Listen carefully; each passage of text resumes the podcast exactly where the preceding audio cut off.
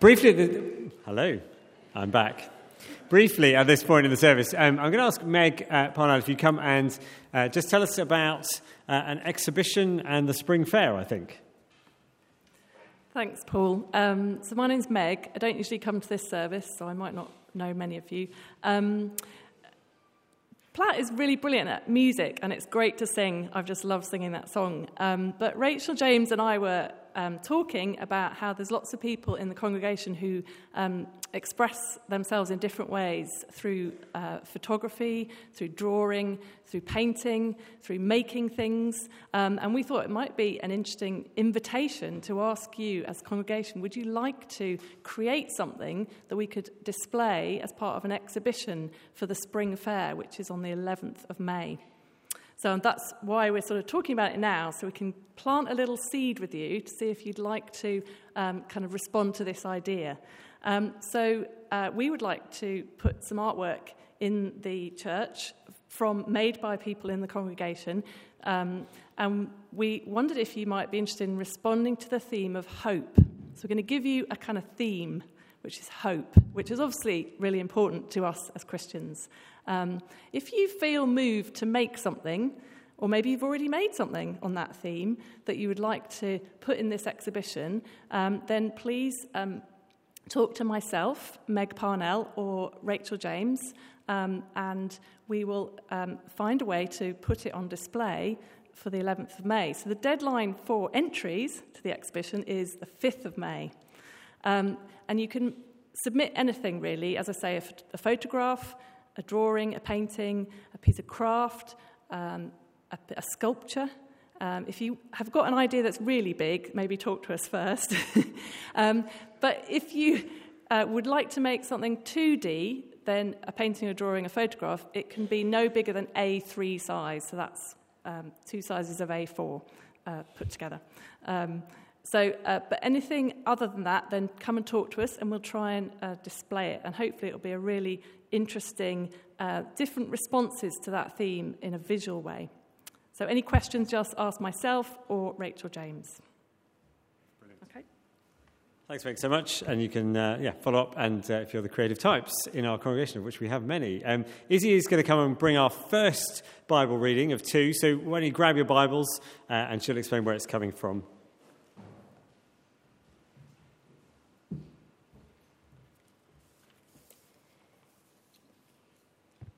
Morning. The first reading is from Jeremiah chapter twenty-four, verse one to ten. And can be found on page seven hundred eighty-five in the Red Bibles. We have Bibles in other languages and versions available at the back, and the page numbers for those are on the screen. So that's page seven hundred eighty-five.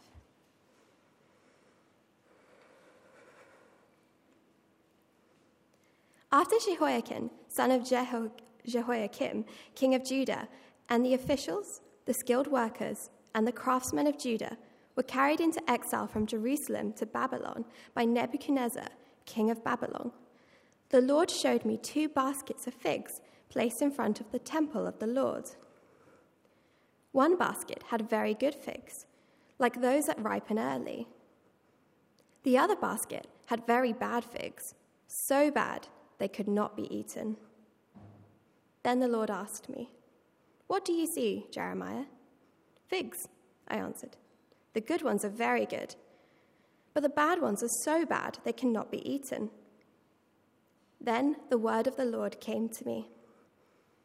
This is what the Lord, this is what the Lord, the God of Israel, says. Like these good figs, I regard as good the exiles from Judah, whom I sent away from this place to the land of the Babylonians. My eyes will watch over them for their good, and I will bring them back to this land. I will build them up and not tear them down. I will plant them and not uproot them. I will give them a heart to know me, that I am the Lord. They will be my people, and I will be their God, for they will return to me with all their heart. But like the bad figs, which are so bad they cannot be eaten, says the Lord, so will I deal with Zedekiah, king of Judah, his officials, and the survivors from Jerusalem, whether they remain in this land or live in Egypt. I will make them abhorrence and offense to all the kingdoms of the earth, a reproach and a byword, a curse and an object of ridicule wherever I banish them. I will send the sword, famine, and plague against them until they are destroyed from the land I gave to them and their ancestors. This is the word of the Lord. Thanks be to God.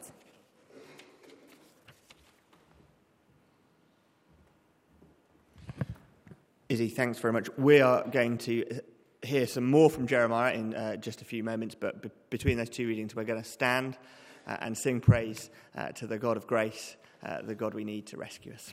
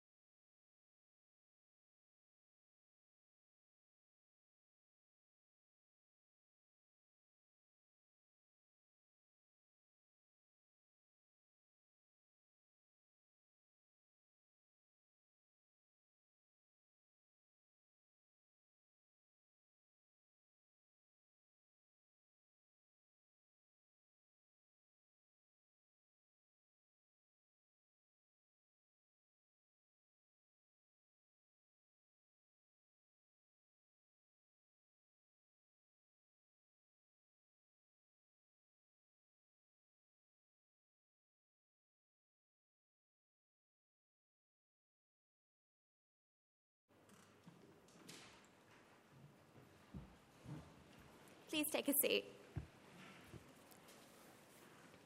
The second reading is from Jeremiah chapter twenty-nine, verse one to twenty-three, and can be found on page seven eighty-nine in the Red Bibles. Page numbers for the other versions are on the screen.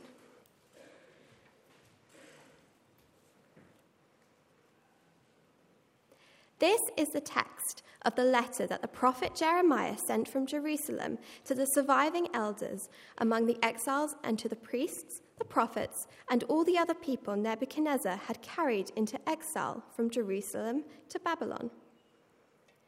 This was after King Jehoiakim and the Queen Mother, the court officials, and the leaders of Judah and Jerusalem, the skilled workers, and the craftsmen had gone into exile from Jerusalem.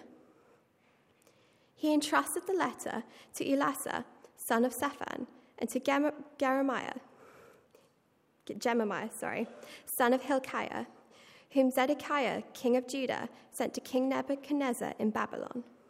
It said, "This is what the Lord Almighty, the God of Israel, says to all those I carried into exile from Jerusalem to Babylon. Build houses and settle down. Plant gardens and eat what they produce. Marry and have sons and daughters. Find wives for your sons and give your daughters in marriage, so that they too may have sons and daughters. Increase in number there, do not decrease. Also, seek the peace and prosperity of the city to which I have carried you into exile. Pray to the Lord for it, because if it prospers, you too will prosper. Yes, this is what the Lord Almighty, the God of Israel, says. Do not let the, proven- the prophets and the diviners among you deceive you. Do not listen to the dreams you encourage them to have. They are prophesying lies to you in my name. I have not sent them, declares the Lord." This is what the Lord says. "When seventy years are completed for Babylon, I will come to you and fulfill my good promise to bring you back to this place. For I know the plans I have for you, declares the Lord. Plans to prosper you and not to harm you. Plans to give you hope and a future. Then you will call on me and come and pray to me, and I will listen to you. You will seek me and find me when you seek me with all your heart. I will be found by you, declares the Lord, and will bring you back from captivity. I will gather you from all the nations and places where I have banished you, declares the Lord, and will bring you back to the place from which I carried you into exile. You may say, 'The Lord has raised up prophets for us in Babylon.' But this is what the Lord says about the king who sits on David's throne and all the people who remain in this city, your fellow citizens who did not go with you into exile. Yes, this is what the Lord Almighty says. I will send the sword, famine, and plague against them. I will make them like the figs that are so bad they cannot be eaten. I will pursue them with the sword, famine, and plague, and will make them abhorrent to all the kingdoms of the earth, a curse and an object of horror, of scorn and repro- reproach, among all the nations where I drive them. For they have not listened to my words, declares the Lord. Words that I sent to them again and again by my servants, the prophets. And you exiles have not listened either, declares the Lord. Therefore, hear the word of the Lord, all you exiles I have sent away from Jerusalem to Babylon. This is what the Lord Almighty, the God of Israel, says about Ahab, son of Coaliah, and Zedekiah, son of Maaseiah, who are prophesying lies to you in my name. I will deliver them into the hands of Nebuchadnezzar, king of Babylon, and he will put them to death before your eyes. Because of them, all the exiles from Judah who are in Babylon will use this curse. May the Lord treat you like Zedekiah and Ahab, who the king of Babylon burned in the fire. For they have done outrageous things in Israel. They have committed adultery with their neighbors' wives, and in my name they have uttered lies, which I did not authorize. I know it, and am a witness to it, declares the Lord. This is the word of the Lord. Thanks be to God."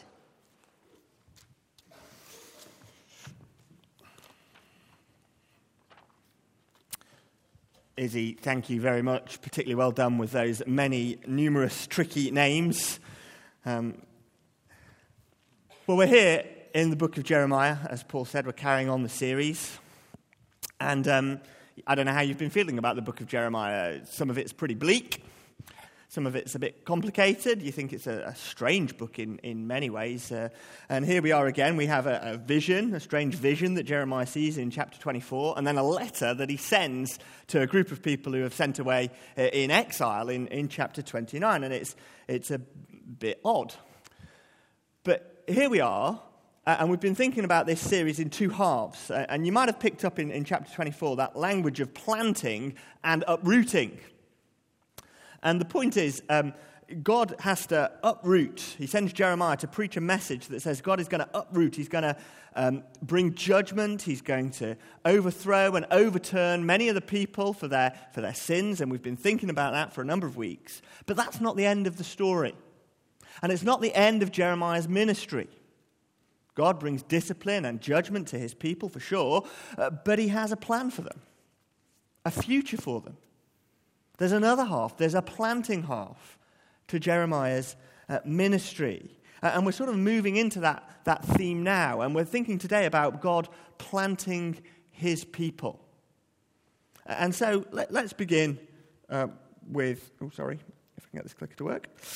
Begin with a question, which is how do you find, how can we find a fruitful, flourishing future? How can we find a fruitful, flourishing future? It's a very contemporary question, isn't it? There are lots of answers uh, given. Some people might want to give a, a sort of an environmental answer. Uh, how can we make the planet fruitful and flourishing by taking care of it?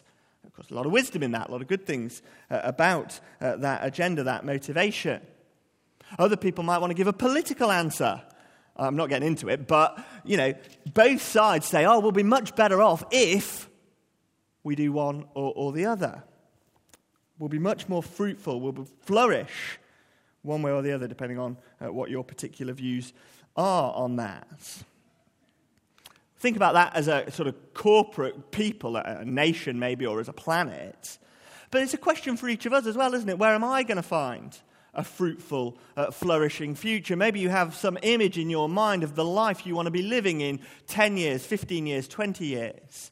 Uh, somewhere in the suburbs with this lovely sort of three-bedroom semi-detached house, a couple of cars in the garage, a nicely mowed lawn, uh, a couple of children perhaps, uh, and of course a dog, because, you know, if anyone's going to be happy, they're going to have to have a dog, aren't they? I don't know what your image, your vision of the future is, a flourishing, fruitful future.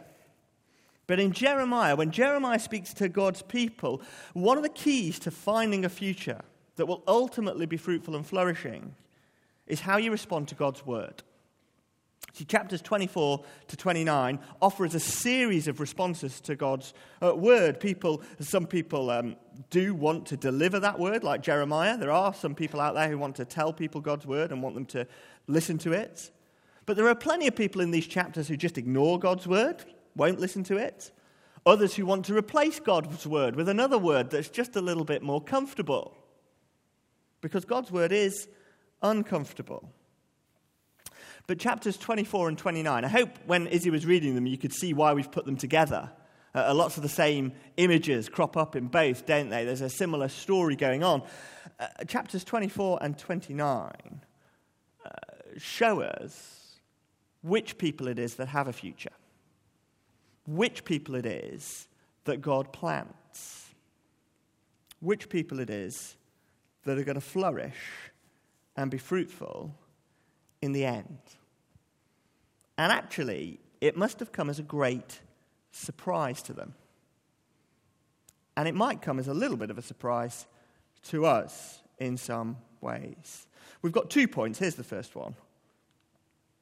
First point, a key to a flourishing future is to embrace exile as God's good plan for your life. Embrace exile as God's good plan for your life. So if we go to chapter twenty-four, if you've closed your Bible, it's on page seven eighty-five in the, the red Bibles. Um, chapter twenty-four. And we begin with a bit of background. with some of these unpronounceable names. After Jehoiachin, son of Jehoiakim, king of Judah, and the officials, the skilled workers, and the craftsmen of Judah were carried into exile from Jerusalem to Babylon by Nebuchadnezzar, king of Babylon, the Lord showed me. So he gives him a bit of background. What's been going on in the life uh, of God's people? Well, you remember this map from uh, last week and from earlier on in the series. God's people are there where the red cross is in the middle. And they're stuck between two superpowers, Babylon and Egypt. And those two are fighting out to see who are going to be the big, uh, the big um, main players in the region. And in six hundred five B C, there's a very important battle. You can read about it in the secular histories and uh, in chapter forty-six of Jeremiah, actually. Jeremiah gives God's account of the battle. It's called the Battle of Carchemish. And that's where Egypt fights Babylon in a sort of high-stakes major battle. Winner takes all, almost. And Babylon wins. Now, that's particularly bad news for Judah at the time, because that king Jehoiakim that we read about in verse one, he was sort of an Egyptian puppet king. He was on the Egyptian side. So when Babylon wins, that's bad news for Judah and their king, who were the lackeys of Egypt. And after that, Babylon turns its eyes to Judah, and a few years later, you'll see several of the, the best and brightest of Jerusalem, the skilled workers, the craftsmen, they were all taken off into Babylon. The king of Babylon comes and attacks uh, Babylon. Jehoiakim dies, his son Jehoiachin, and the best and brightest of Jerusalem are taken off. Now, many of you will remember the story from maybe from Sunday school or something like that of Daniel and the lion's den. Remember that story? Yeah, we all know the story of Daniel. Daniel was one of those guys who was taken off with Jehoiachin to Babylon. The best and brightest are gone, and the remain in the land are King Zedekiah, who takes over on the throne, and a few other people. So there are two groups that have formed. If you were feeling cheeky, you'd call them leavers and remainers, wouldn't you? Um, two groups have formed within the people of God. And the people who've been taken away, well, it'd be very easy, wouldn't it, to see them as the ones who are cursed. Because the ones who are left in the land, uh, they've still got the temple. Uh, and they've still got a king on the throne. The, the, the Jehoiachin, he's been taken off, he's in chains. Zedekiah is still a king. He might be weak, but he is still a king. Uh, they're still in their homes, they're still in the land. They probably thought, yeah, we're all right. Might want to, might want to back those people. And then here's a surprise. In verse one again, the Lord showed me two baskets of figs. This is a vision Jeremiah has, placed in front of the temple of the Lord. Now, um, the vision resembles the festival of first fruits, where people would come and bring the best of their offerings uh, to God. Uh, and we get an offering brought to the temple here, and it's in two parts, reminiscent of the two groups that have formed, the ones who are still in the land, the ones who have been taken off into exile. One basket had very good figs, like those that ripen early. Now, the early ripening figs were thought of as a delicacy at the time. They're, they're very sweet, and, and people loved to pick them off the, the fig trees really early. It was a great blessing to have figs ripening early. The other basket had very bad figs, so bad they could not be eaten. And if you can't eat a fig, it, it's tricky to think what you might do with it. It's pretty useless, isn't it? If it's not good enough to be eaten. Then the Lord asked me, what do you see, Jeremiah? Jeremiah, very straightforward, figs. I see figs. I answered, the good ones are very good, but the bad ones are so bad they cannot be eaten. And so Jeremiah probably understands, with the context of this huge group of people who've just gone, that these two baskets are the two groups of people. But which are which? Then the word of the Lord came to me. This is what the Lord, the God of Israel, says. Like the good figs, I regard as good the exiles from Judah. Probably not the ones we were expecting. The ones who've been ripped out of their homes and taken away. And this just reminds us that, that God is free to choose which people it is that he is going to plant. He is, he is sovereign. He's in control. Do you remember Paul's sermon last week of the great Lord the giver of life, the great one who, who, who has complete sovereignty over the universe. He can choose whichever group he wants, and he chooses the exiles. Now, notice a few things about God's choice here. First, it's a gracious choice. You just get that in verse five, isn't it? I regard as good the exiles. You might have picked up in chapter twenty-nine that, to be honest, they were no better than the people who'd stayed in the land. It wasn't a moral choice in that sense. It wasn't that they were better people. It, it was just that God had chosen them. So he said, I regard them as good because he's gracious. And notice it's a choice of blessing for them. Verse six, lovely verse. My eyes will watch over them for their good. I will bring them back to this land. I will build them up, not tear them down. I will plant them, not uproot them. Echoing that key verse we saw in chapter one. God's choice is to bless his people. He wants to do them good. And they are changed for good. In verse seven, I will give them a heart to know me, that I am the Lord. They will be my people, and I will be their God, for they will return to me with all their heart.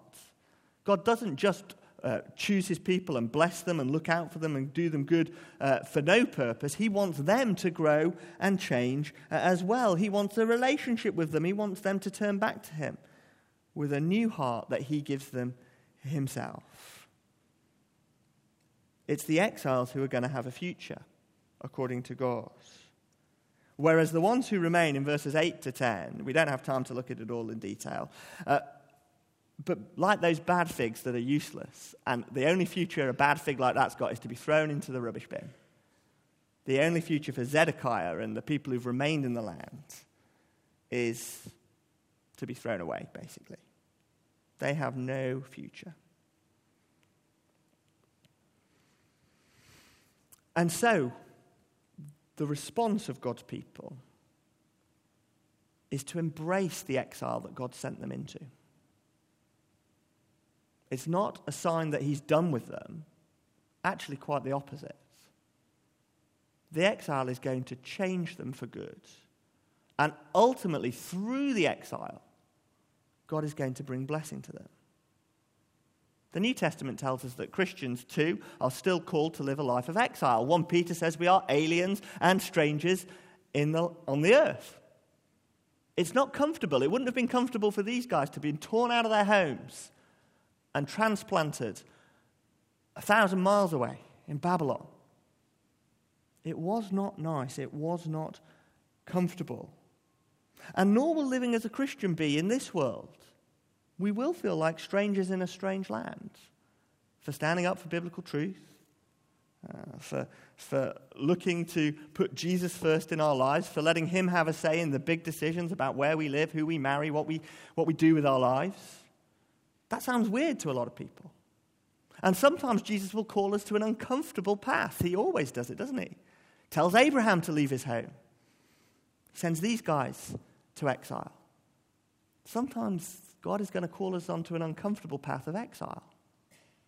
To live as an exile, to live as a stranger in this land. And that's why we need to keep those verses before our eyes that say, in exile, God has good plans for his people. He wants to do them good.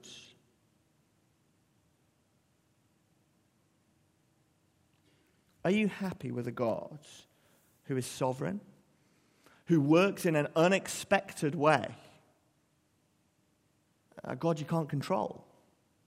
A God who might call you to something you didn't expect and don't particularly want. But a God who ultimately has your good at heart. A God whose plans for you are good. Will you embrace exile as God's good plan for your life? Well, how can you do that? Because it is a hard calling. In the day-to-day, in the nitty-gritty, how can you embrace uh, exile? Well, chapter twenty-nine, if we just flick a few pages uh, over, chapter twenty-nine helps us understand, and this is our second point, to embrace God's word as the sure ground for your life, the sure foundation for your life. That's how you're going to be able to embrace the hard road of exile. See, this letter to the exiles is, is often misunderstood a little bit and, and slightly misused. Uh, we love those verses four to nine about seeking the good of the city and, and pray for it and it'll prosper and you prosper and marry there and have sons and daughters, increase, do not decrease. And, and, and it's great, great stuff, but the point of it is verse ten. So just look with me at verse ten.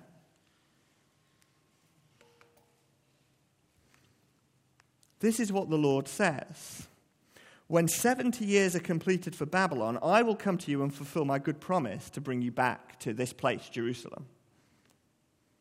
Why is it they're to seek the good of the city? Because they're going to be there for a while. God has said you're not going home for seventy years. So whilst you're there, you're going to be there for a long while. So live as though you're going to be there for a long while. That's the point. Trust my word as certain. The point about praying for the city and seeking the good of the city, well, that's the call of any Christian anywhere. We're all called to be good citizens, to give to Caesar what is Caesar's, to submit to the ruling authorities, to love our neighbors, to serve them, to pray for those in authority. That's the general call for God's people wherever they are. Here the point is, why are they to settle down, increase in Babylon? Because they're going to be there for seventy years.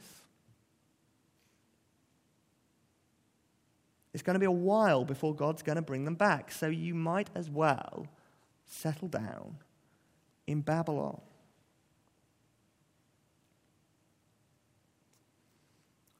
See, you need to believe that what God has said will happen will actually happen if you're going to live as an exile. Because um, look at verses um, eight and nine. This is what the Lord Almighty, the God of Israel, says, that they should settle down. Uh, he's told them they should settle down. And he also says, do not let the prophets and diviners among you deceive you. Do not listen to the dreams you encourage them to have. They are prophesying lies to you in my name. I have not sent them. After they got taken away, this group of people, there were these uh, prophets and diviners there who were saying, don't worry, it'll only be a couple of years at most. God will work a miracle and he'll snatch us back out of the king of Babylon's hands. You'll only be there for a very short time. You can read in chapter twenty-eight about the false prophet Hananiah, and he's saying the same thing back in Jerusalem. It's only going to be a couple of years. It'll be very short. God says, don't listen to that. Listen to my word. It's quite similar not to listen to the, the, the sort of false teachers who tell you to expect a, a glorious Christian life that will never have any difficulties or problems. It'll all go smoothly. You'll never encounter trouble or trial or hardship. Don't listen to those words, says the Lord. Those words will, will stop you embracing life as exile. Trust my word. God's word to Christians is, this is not our real home. Not our final home. So don't live like your hopes are here in the end. This is not the end of the story. Exile is not the end of the story. Verse ten. This is what the Lord says. When seventy years are completed for Babylon, I will come to you and fulfill my good promise to bring you back to this place. For I know the plans I have for you, declares the Lord. Plans to prosper you and not to harm you. Plans to give you hope and a future. Then you will call on me and come and pray to me, and I will listen to you. You will seek me and find me when you seek me with all your heart. I will be found by you, declares the Lord, and I will bring you back from captivity. I will gather you from all the nations and places where I've banished you, declares the Lord, and I will bring you back to the place from which I carried you into exile. This is the promise for them that seventy years later God would bring them back. But actually, as a, as Christians reading this with our New Testament glasses on, we can even see the hints here that there's something much bigger at, at, in play.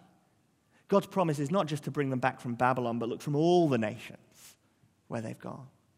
Uh, the point is, though life following God on this earth feels like an exile, God has a glorious future planned.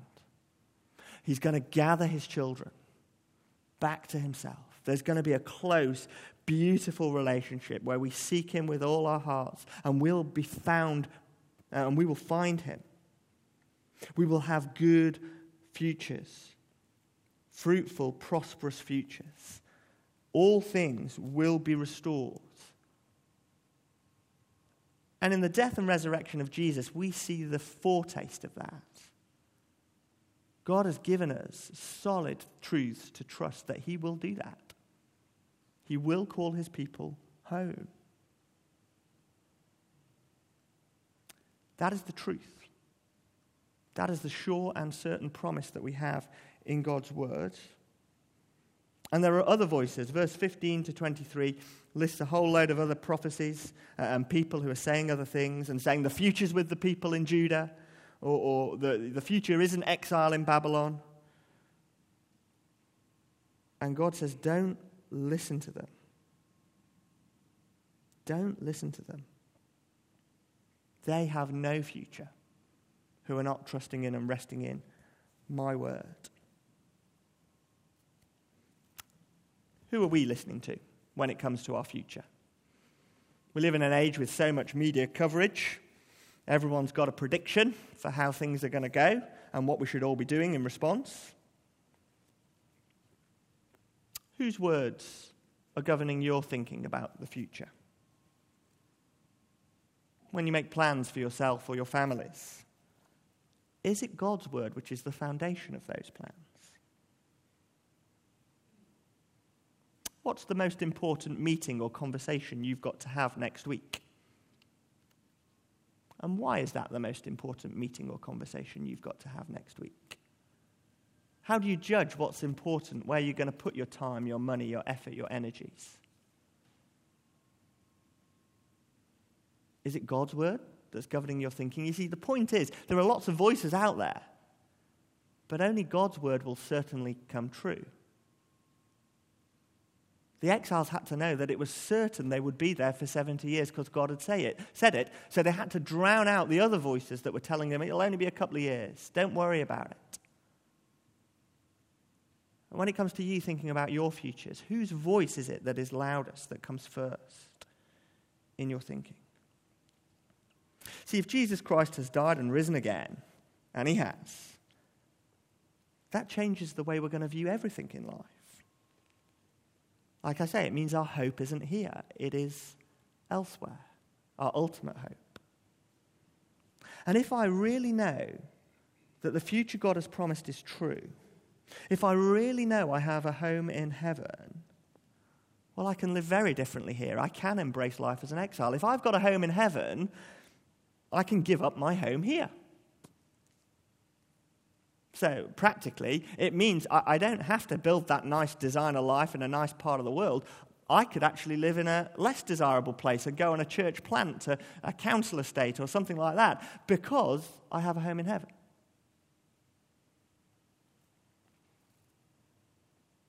I can take a risk because I know ultimately it's not a risk.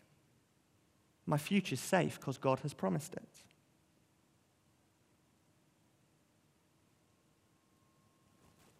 We're looking at church planting around various places in Manchester Diocese. You probably know about that through the Reach the City thing. And there are some good church plants that are flourishing and thriving, but there are whole areas around Greater Manchester, not fashionable areas, where there aren't many churches at all. Maybe God will put it on your heart to take that risk and go to uh, somewhere that's not an easy place to live, but where there's great gospel work to be done.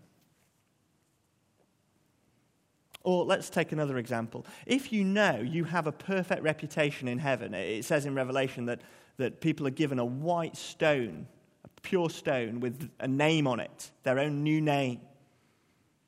No tarnishes in your reputation. You have a perfect reputation in heaven. God the Father is delighted in you if you are a Christian believer. If you know you have that perfect reputation in heaven, you can risk your reputation here. You can take that risky move of just standing firm on God's truth, even if someone else isn't going to like it. You can cross the pain line and open up to that friend about Jesus, even knowing that they might not want to hear it and they might sort of reject you. How, how do you risk your reputation here? only if you know your reputation is perfect in heaven and cannot be tarnished. You see how this, if you build your life on God's words, knowing that it is certain and sure, like he calls the exiles to do in chapter twenty-nine, listen to my word that is certain and sure, it can lead you to take enormous risks. One guy who knew that was um, this man. It's called C T Studd. He went to Eton and Cambridge, had loads of privileges, a high-flying society person in the um, late nineteenth century, also a Christian believer, a very gifted sportsman, played cricket for England, uh, and uh, was held in high regard. He had a glorious future in front of him in the U K, it seemed. But he gave it all up and went and became a missionary in China. And I'm sure a lot of people said, "You're crazy. Look at all the things you could be doing here."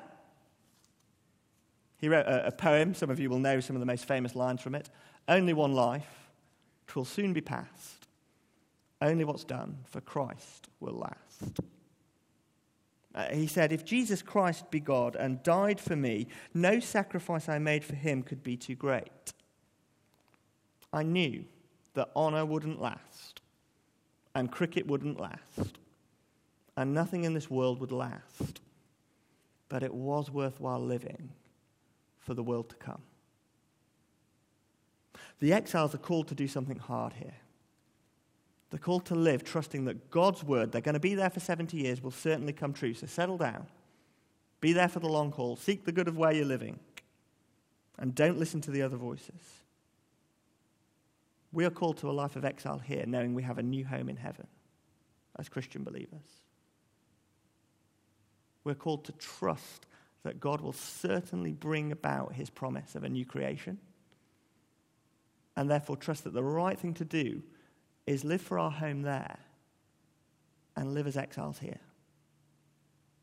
It's not easy. The only way to do it is to know that it will certainly, certainly come true. This is why we need to gather as God's people. On Sundays throughout the week, we need to remind one another of the precious truths and promises that are found in this word. It strengthens our hearts to live lives as exiles, to remind ourselves we have a glorious future. And no one can snatch it away if we're in Jesus Christ. Let's pray.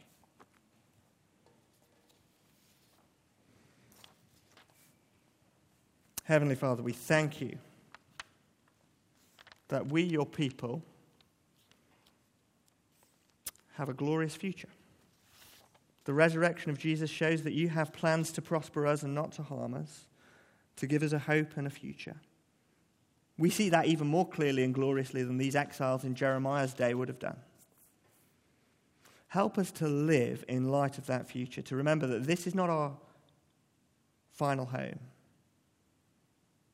And yet this is the place we are put for as long as you choose to put us here. And like the exiles, may we seek the peace and prosperity of wherever we are. May we live here and seek its goods. But may we do that in a way which always points us and others to the fact that we have a hope and a home far greater.